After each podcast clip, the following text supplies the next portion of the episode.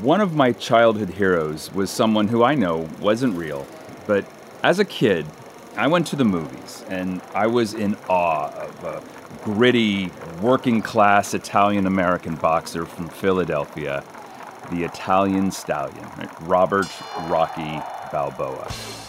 And this prize fighter, played by Sylvester Stallone on the big screen in the late 1970s and 1980s, he was one of the cultural icons of the era the first Rocky film. It came out in 1976, America's 200th birthday. And it was awarded the Academy Award for Best Picture, although actually I, how it won over Taxi Driver or Network doesn't make any sense to me today.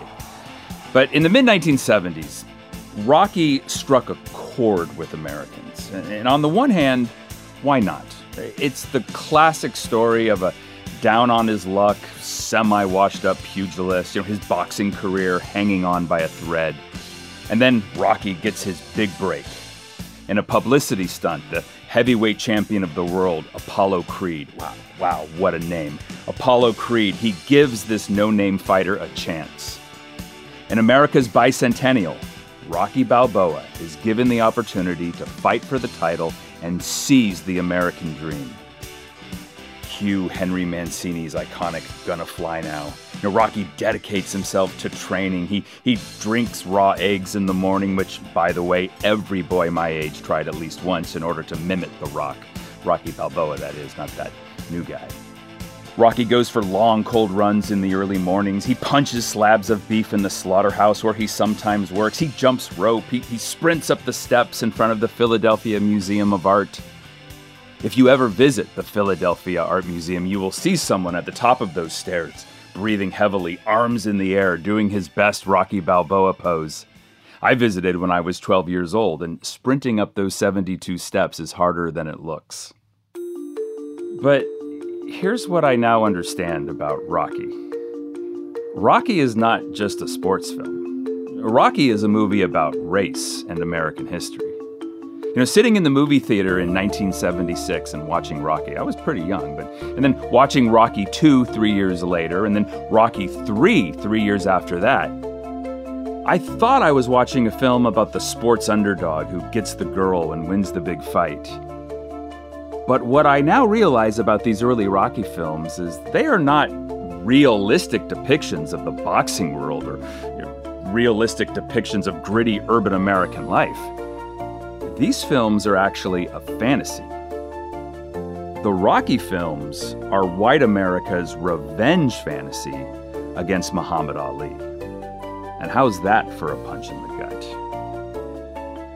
This is American Sport. And I'm your host, Professor Matt Andrews.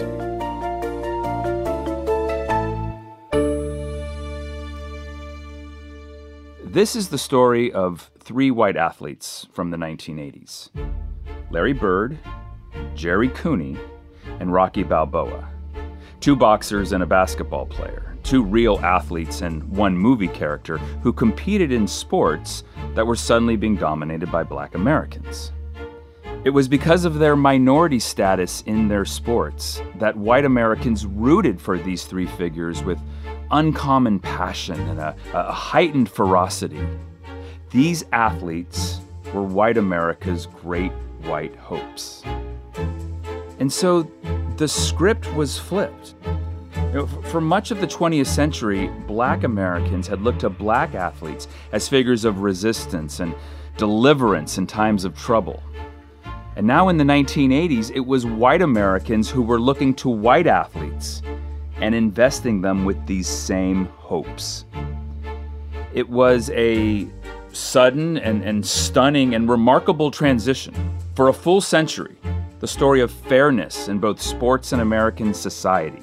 Now, that story was usually told as the story of the black athlete. Think uh, Jackie Robinson, for example, a, a black athlete in the white world of sport. But now, in a sign of different times, it was all about white athletes in the black world of sport. It was now white Americans who were making the claim that they were being treated unfairly. And the passion with which they rooted for these white athletes was an expression of their frustration. I think our story needs to start with another white American from the era, Ronald Reagan. Reagan is campaigning for the presidency in, in 1980, and he's in Philadelphia. And, and not big city Philadelphia, home of Rocky Balboa, but small town Philadelphia, Mississippi. Philadelphia, Mississippi is where Ronald Reagan kicked off his campaign for the presidency in 1980. You know, Reagan secured the Republican nomination, and now he was launching his general campaign against Jimmy Carter, a, a campaign I'm sure you know Reagan is going to win.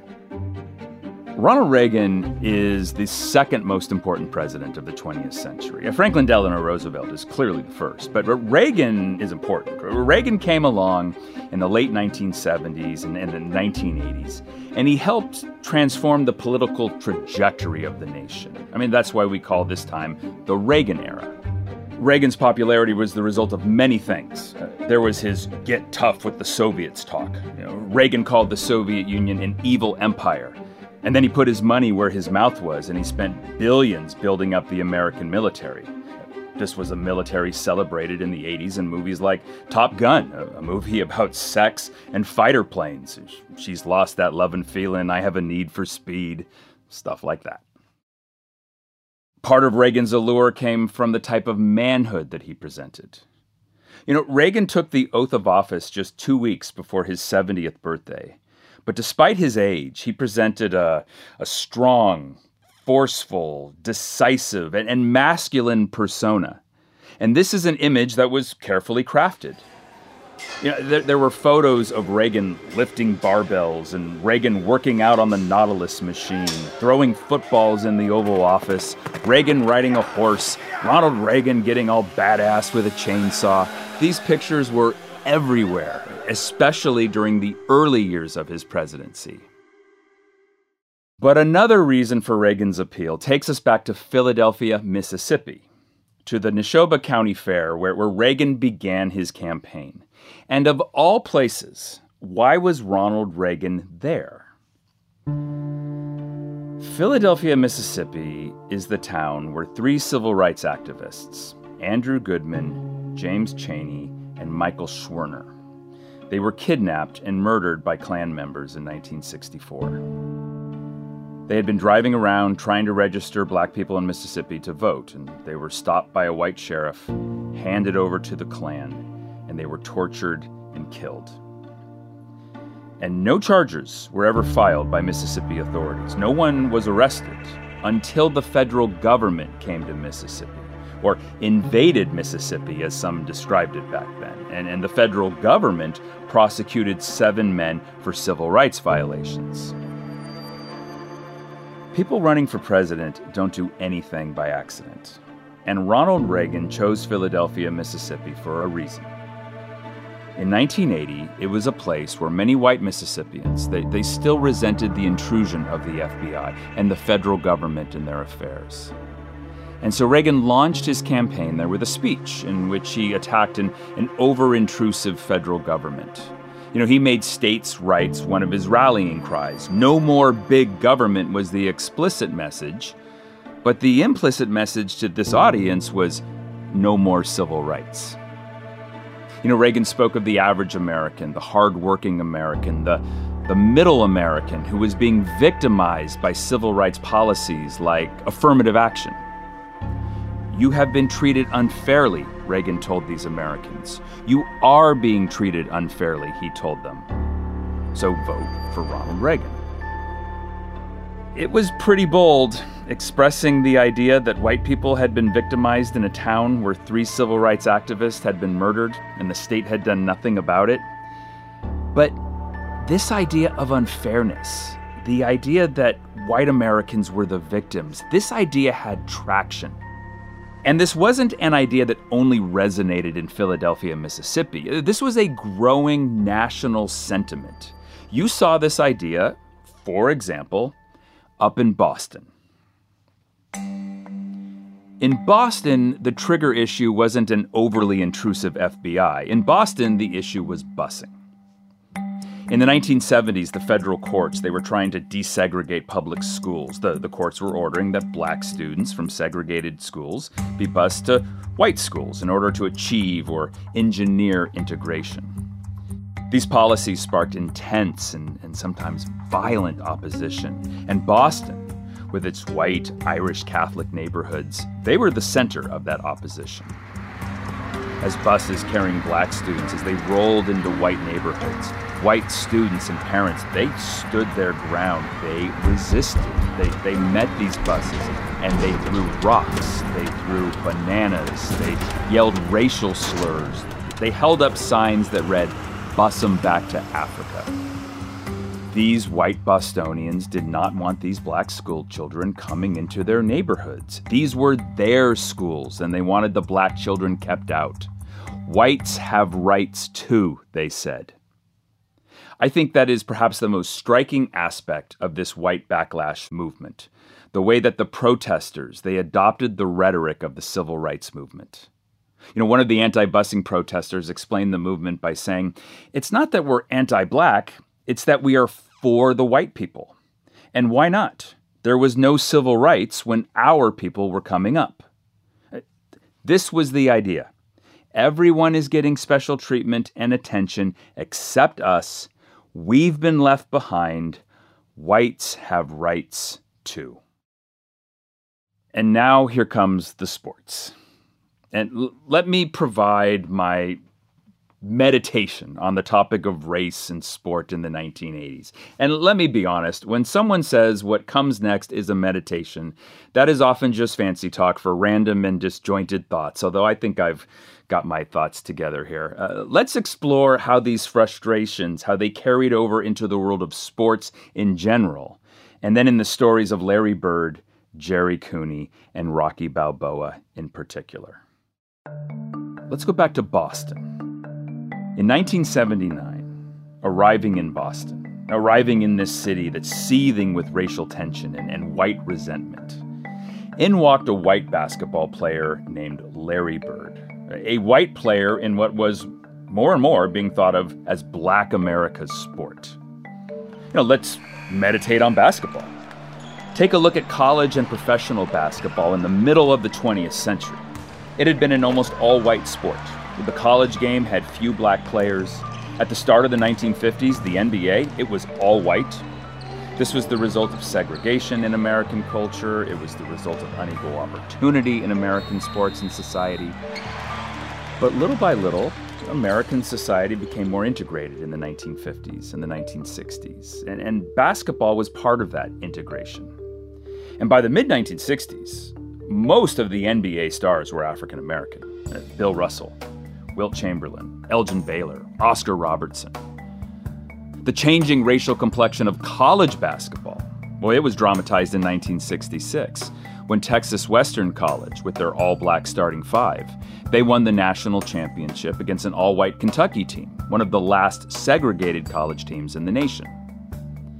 And the sudden rise of black stars in the game of basketball, it provoked anxieties among the basketball establishments. In college, college basketball, they abolished the basketball weapon of choice of the black players, they abolished the dunk. From 1967 to 1976, the NCAA banned dunking in college basketball. Do you hear what I'm saying, people? They banned dunking. This would be like banning the home run in baseball. Why did they do it? Well, they did it to neuter the black players. In the NBA, they called it the hidden fear. NBA executives, they were worried. Would, would white fans come to the arena and pay money to see a game suddenly dominated by black players? Now, in the NBA, they didn't ban the dunk, they weren't total lunatics, but the league did grasp on to the game's remaining white players. They promoted the hell out of these white players. They made Jerry West, a white player, the logo of the NBA. I mean, literally, to this day, his silhouette is the league's emblem. Teams like the New York Knicks, they dramatically overpaid for white players. In the Knicks case, a white player named Bill Bradley. Bradley was unique. He had gone to Princeton, he was a Rhodes Scholar, and the Knicks badly wanted him to appeal to their white Ivy League educated fans. So they gave Bill Bradley a massive contract, and it was with envy that his teammates called him Dollar Bill. TV executives tried to promote Bill Walton, the white center of the Portland Trail Blazers. You know, Walton led the Blazers to the NBA title in 1977, and this was the year the NBA had their highest TV ratings in that decade. But white Americans never really latched on to Bill Walton because of his politics. He was an opponent of the war in Vietnam. He grew a beard and wore his red hair long. He was a vegetarian, which was considered really weird in the 1970s. And then he kept getting hurt. Bill Walton had nagging foot injuries that kept him out of the league, and white Americans weren't investing too much hope in a long haired hippie with bad feet. Actually, the basketball player that thrilled white Americans the most in the 1970s was a guy named Pistol Pete Maravich, a, a brilliant, flashy as all get out white player from LSU. The Pistol averaged 44 points a game in college. 44. And he did it with a flair and a style that prompted reporters to refer to him as a white globetrotter. Though I think it's a better analogy to call him basketball's Elvis. Pistol Pete was a white Southerner who took a style of play associated with the black players and he sold it to white audiences. You know, where did Pistol Pete play in the NBA? He, he played the bulk of his career in the Deep South. He played for the Atlanta Hawks and then the New Orleans Jazz. And this was not an accident, it was not a coincidence. Both franchises traded away draft picks and great black players in order to have a piece of the pistol. They gutted their teams to get Maravich because they thought that Pistol Pete would pack in the white fans. Man, they loved the pistol down in New Orleans, especially. He was openly, and I mean openly, celebrated not just as a great white player. He was the white guy who was besting the black players in what was now thought of as their game. But like Bill Walton, the Pistol's career, it was hampered by injuries. No white basketball player, however, ever meant more to his city than Larry Bird meant to Boston. In many ways, the Boston Celtics were pioneers of racial equality in, in the NBA. The Celtics, they were the first NBA team to draft a black player. They were the first NBA team to have an all black starting five. Bill Russell of the Celtics was the NBA's first black head coach. But one thing that is so remarkable about the Celtics in the 60s and the 70s is, is, how unenthusiastic they were in Boston for that team. You know, even during the Bill Russell dynasty, when the Celtics won 11 titles in 13 years, even during these glory years, attendance at the Boston Garden was half of capacity. They didn't even sell out NBA Finals games. And by contrast, the Boston Bruins, the city's hockey team, usually all white players. They sold out every night. Why were the fans not at the Celtics games? Well, in the mid 1960s, the Celtics asked this question. They, they did a survey and they asked Bostonians why they weren't attending their games. And over 50% who responded to that survey, they said they were not attending games because there were too many black players on the Celtics. And then came Larry Bird. Larry Bird is going to be the idol of white Bostonians. He's the hero of those Bostonians who felt like their working class concerns were being ignored by the government. And it's not just white people from Boston. I mean, Bird was the idol of white Americans from all over the country who felt this way. Though, you know, add in Boston pride and his cultural meaning is especially intense in Beantown. But Bird fit the model of the white working class hero or the, the middle American that politicians like Ronald Reagan were referencing in this era. Hardworking, you know, so called ordinary Americans who suddenly felt as if their backs were against the wall, like all those people down in Philadelphia, Mississippi. Bird was from a small Midwestern town, French Lick, Indiana, population 2,000. He played college ball for Indiana State, and he almost led the Sycamores to the NCAA title. He lost to Magic Johnson and the Michigan State Spartans in the title game, and I'll say more about Magic in just a moment.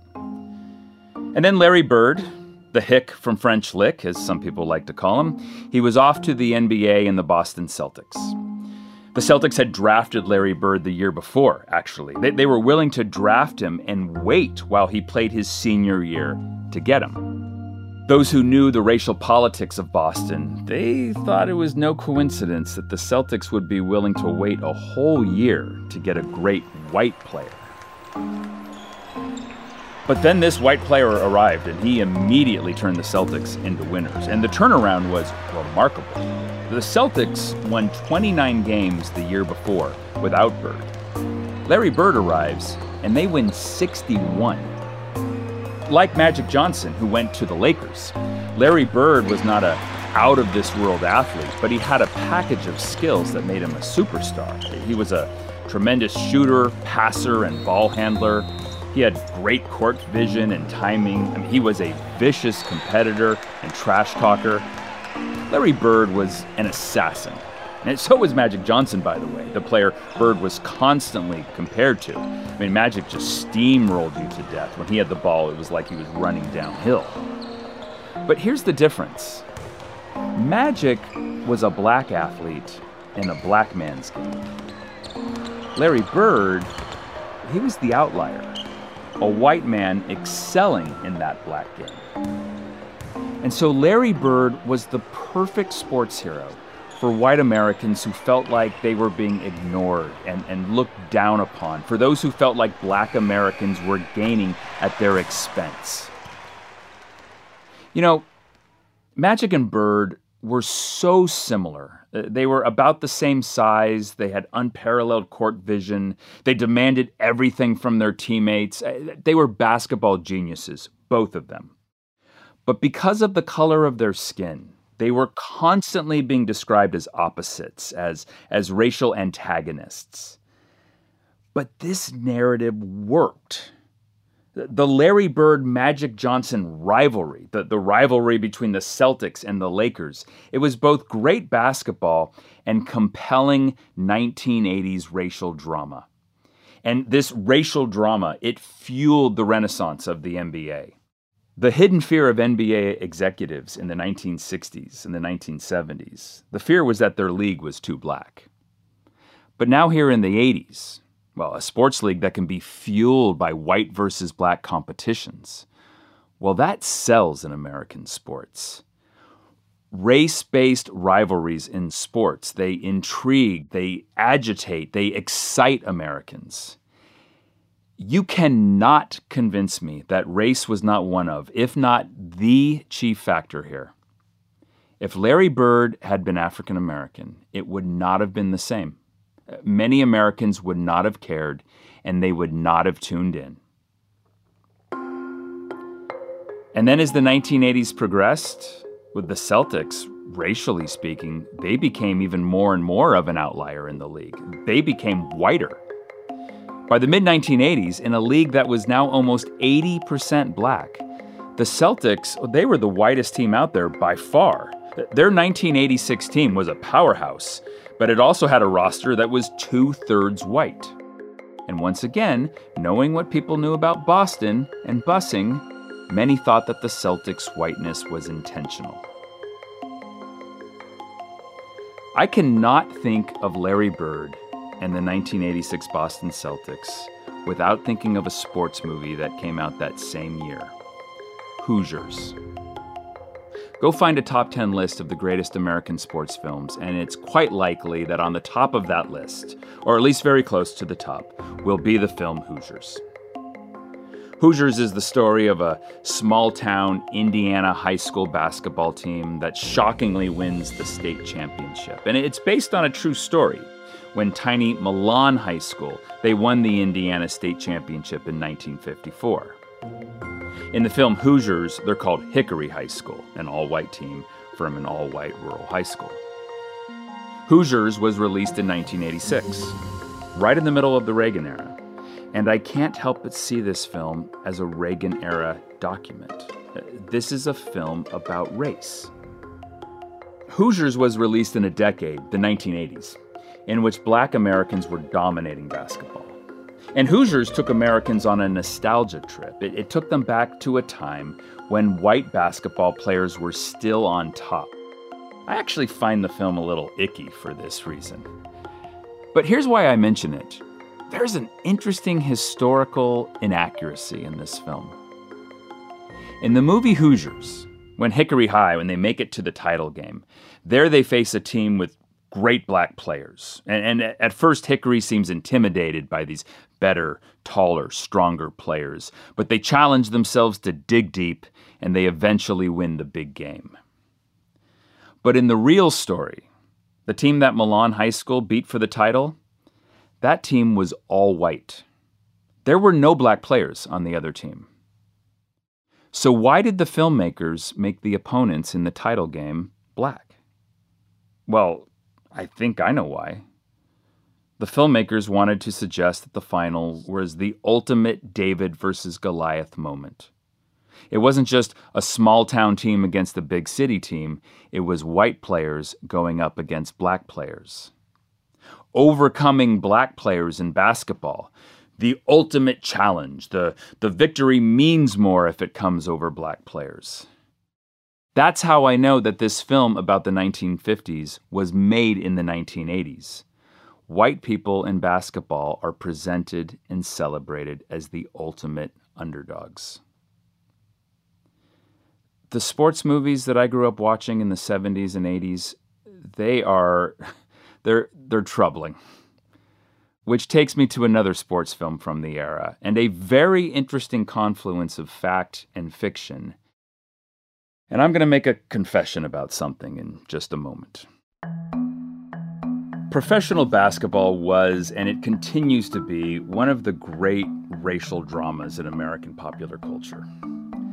But when it comes to sports, no event excites and attracts and repulses. No sporting event is fueled by the, by the passions of racial identity more than a big time boxing match. And in the summer of 1982, there were two big interracial fights. One was on the movie screen, and the other was in real life and took place in a boxing ring in the middle of a casino parking lot in Las Vegas. One of the most revealing and troubling sports spectacles of the 1980s. It took place in the Caesars Palace parking lot in June of 1982 when Larry Holmes, who's black, fought Gerry Cooney, who's white, for the heavyweight championship of the world. It turned out to be heavyweight boxing's last big black versus white contest in the 20th century. Larry Holmes, who again is black, he was the heavyweight champion of the world. And Holmes was a great heavyweight champion, but, but he was the victim, really, of just bad timing. He was the heavyweight champion after Muhammad Ali. And so Holmes never got the recognition that Ali did. He just wasn't as charismatic and as interesting as Muhammad Ali. I mean, who was? But Holmes was a skilled boxer. He was a, a big man with fast hands that delivered a hard, heavy punch. And when he fought Gerry Cooney in 1982, his record was 39 and 0, undefeated. Cooney, Gerry Cooney, was the challenger. Cooney was white. He was an Irish American from New York. And he rose to fame for two main reasons. First, like Larry Holmes, Gerry Cooney was a powerful puncher, and he ended many of his fights quickly with knockouts. But the second reason for his fame, and there are just no two ways about this, Gerry Cooney was very popular because he was white. After decades of heavyweight boxing being dominated by black fighters, Sonny Liston, Muhammad Ali, George Foreman, Joe Frazier, and now Larry Holmes, here was a white possibility. Here was a great white hope. The Holmes Cooney fight took place in June of 1982, and in a very interesting coincidence, there was a blockbuster movie that summer, Rocky 3. And so now let's go back to Rocky. Rocky Balboa is the most famous sports character in American movie history. The, the first two Rocky movies, Rocky and Rocky II. They are films in which a fictional white Italian American boxer, Rocky Balboa, he fights a brash, talkative, black heavyweight champion, Apollo Creed. Rocky is a heavy underdog in the first film, and he loses in a split decision. I'm sorry, spoiler alert, but that's what happens. In the first sequel, Rocky II, Rocky wins the big fight when he knocks out Apollo Creed in one of the most implausible boxing scenes ever filmed. These were both very popular movies. The first Rocky won the Academy Award for Best Picture. But as I told you, the Rocky movies are more than just sports movies. These are movies about race and American history. Though Rocky Balboa and Apollo Creed are fictional characters, these fighters are clearly supposed to represent real people. Apollo Creed, it's Muhammad Ali. he's brash, he's cocky, he's black. That's who Apollo Creed is supposed to remind us of uh, the, the, the great but controversial black fighter, Muhammad Ali.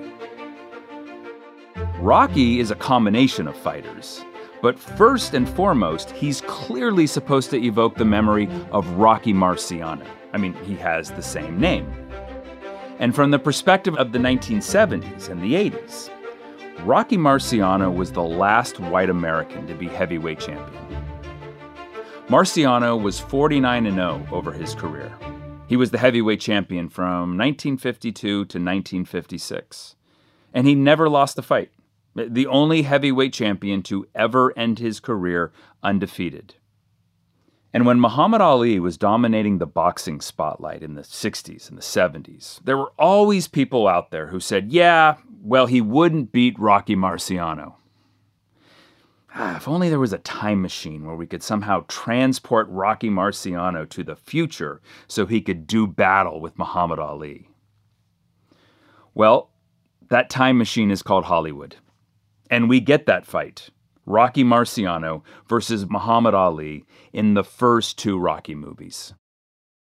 And so the way that I read the Rocky movies is this I said it before. Rocky is white America's revenge fantasy against Muhammad Ali. Rocky Balboa, this working class Italian American who sounds like and resembles Rocky Marciano, he takes the title and shuts the mouth of the brash black fighter Apollo Creed, who is actually Muhammad Ali. When Rocky II came out in 1979, the Chicago film critic Roger Ebert, he sat down with the real Muhammad Ali and they watched the film together.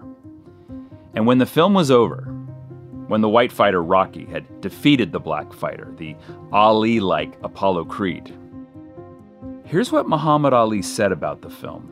It's both boastful, I mean, it's Muhammad Ali after all, and it's incredibly insightful. Ali said, For the black man to come out superior would be against America's teachings. I have been so great in boxing that they had to create an image like Rocky, a white image on the screen, to counteract my image in the ring.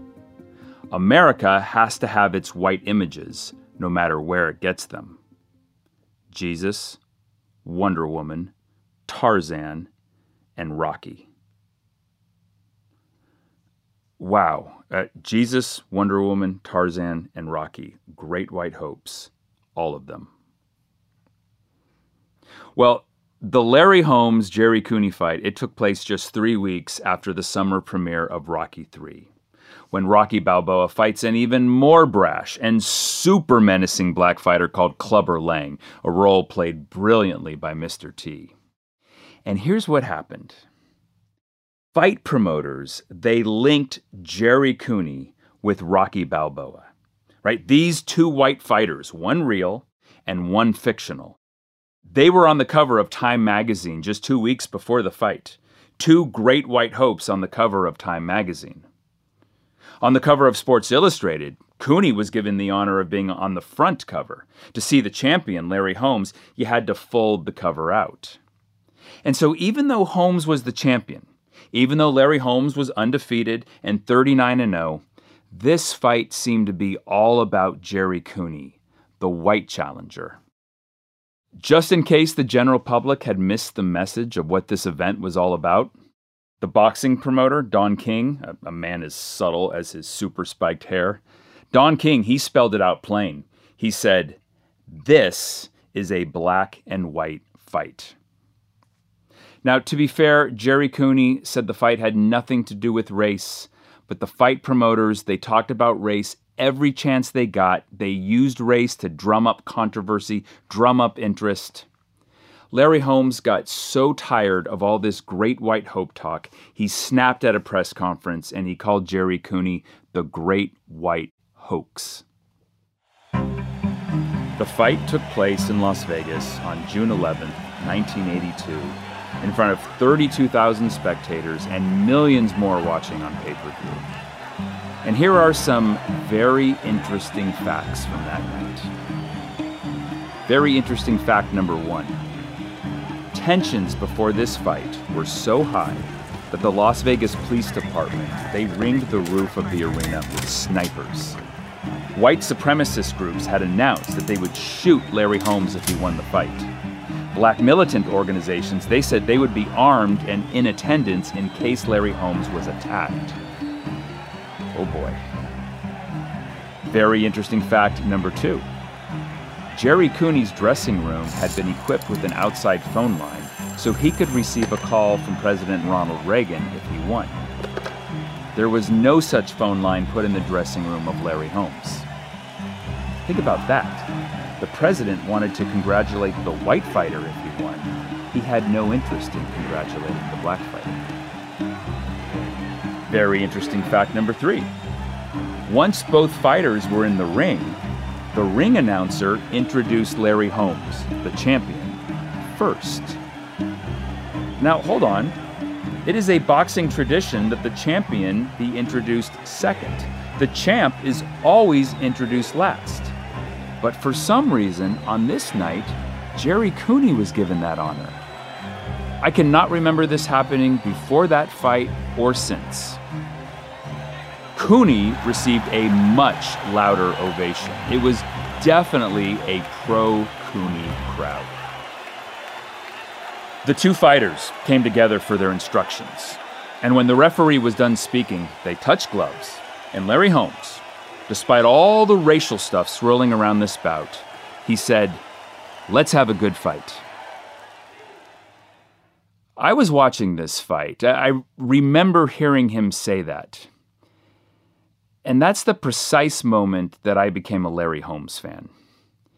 And I think I need to make myself a character in this story for a second, a, a character in American history, I suppose. This fight took place in June of 1982, and it was one week before my 14th birthday. I had been born in Oakland, California, but now my family, we were living in the Bay Area suburbs, which back then were almost entirely white suburbs. Like I said, I was 13, going on 14. It was an age where I desperately wanted to fit in. I wanted to be part of a pack. You know, I wanted to belong. And I was reading about this fight, I was a sports nut as a kid. I read every single word of every single Sports Illustrated magazine, and then I tore off the cover and I taped it to my bedroom walls and then the ceiling. You know, friends who knew me back then but I lost contact with, people I have reconnected with on Facebook, for example, when they find out my job is talking about sports, they all laugh and they say, Of course it is. So I was paying attention to the buildup to this fight and my 14th birthday was a week away. And so I begged my parents to let me have friends over. Please pay for the fight so we can all watch it. Like I said, the town I was living in, it was almost all white. All my friends at my birthday party, every one of them, white. And I was reading that white Americans were rooting for Gerry Cooney and black Americans were rooting for Larry Holmes. And I am here to tell you right now that I bought it. I bought into it. Malcolm X would say that I had been bamboozled, that I had been convinced that a Gerry Cooney victory was somehow meaningful to me as a white American, which of course makes no sense.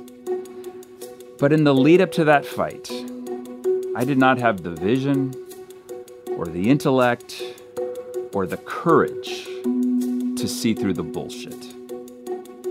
Look, I was 13 years old. My, my economic status was not sliding. I did not feel myself the victim of forces beyond my control.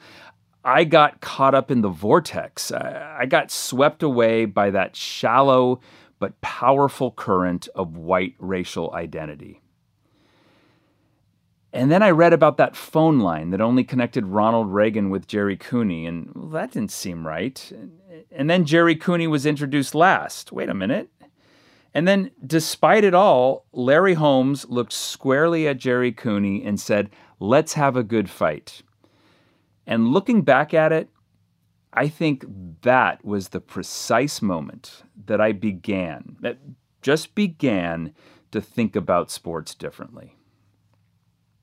Let's go back to the bout. Larry Holmes said, Let's have a good fight. And it was a good fight. Uh, Holmes knocked Cooney down in the second round with a quick one two combination of jab cross.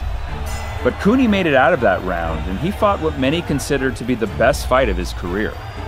In between the middle rounds, to inspire his fighter, Gerry Cooney's trainer shouted at him, America needs you. I suppose that's very interesting fact number four, because what I think he was really saying was, White America needs you. In the end, Larry Holmes, he was too good. Larry Holmes was both a skilled boxer and a slugger. Cooney, it turned out, was really just a slugger. And by the 12th round, Gerry Cooney, he was so tired. He had trouble keeping his punches up, and he hit Larry Holmes square in the groin on two different occasions. Twice, Larry Holmes doubled over in pain, and points were deducted from Cooney's score. I will never forget it. After one of these punches, there was a break in the action so Larry Holmes could recover. And his trainer reached into Holmes's shorts and with two hands vigorously massaged his fighter's genitals. I tell you, watching that scene on TV, I became a man that night. Finally, in the 13th round, Holmes knocked Cooney down again Cooney stumbled to his feet, dazed and confused, and his trainers, they threw in the towel. They stopped the fight. Larry Holmes was the winner and still champion. Look, Gerry Cooney was a decent fighter. He wasn't a hoax. But take it from 13 going on 14 year old Matt. So much of the attention and support that came his way, it was due to hope and hype white hope and white hype. That was pretty much the end of Gerry Cooney as a meaningful fighter. You know, this great white hope was discarded and forgotten. Larry Holmes, well, he kept fighting and he kept winning. Three years later, Larry Holmes was 48 and 0. He was one win away from tying Rocky Marciano's all time unbeaten record of 49 wins with no losses. And once again, the ghost of Rocky Marciano was invoked. Sports writers, white sports writers, they dusted off Marciano's memory and they said, yeah, well, Larry Holmes could never have beaten the great Rocky Marciano. I mean, there's that same old line. In 1985, Larry Holmes entered the ring with hopes of tying Marciano's record. But in his 49th professional fight, Larry Holmes was upset by Michael Spinks. 48 and 1. When he walked into the press room after losing this fight, Larry Holmes, he could sense the smug satisfaction, the, the glee coming from many of the reporters. And one of the first questions he was asked about was about not living up to Rocky Marciano's legacy. And a bitter Larry Holmes, he looked at the reporters and he said, Rocky Marciano couldn't carry my jockstrap. Maybe he's right, maybe he's wrong. Head to head in their primes, I'll take Larry Holmes in that matchup, but I don't know for sure. But I do know this Larry Holmes was sick and tired of all that great white hope talk. Larry Holmes was sick and tired of climbing into the ring and fighting not only his opponent that day, but fighting all those mythical white heroes from America's past. But in the 1980s, this was American sport. Thank you for listening. If you like this episode of American Sport and want to learn more, visit our website, AmericanSportPodcast.com. We'd love for you to subscribe, rate, share, and give us a review wherever you listen to podcasts.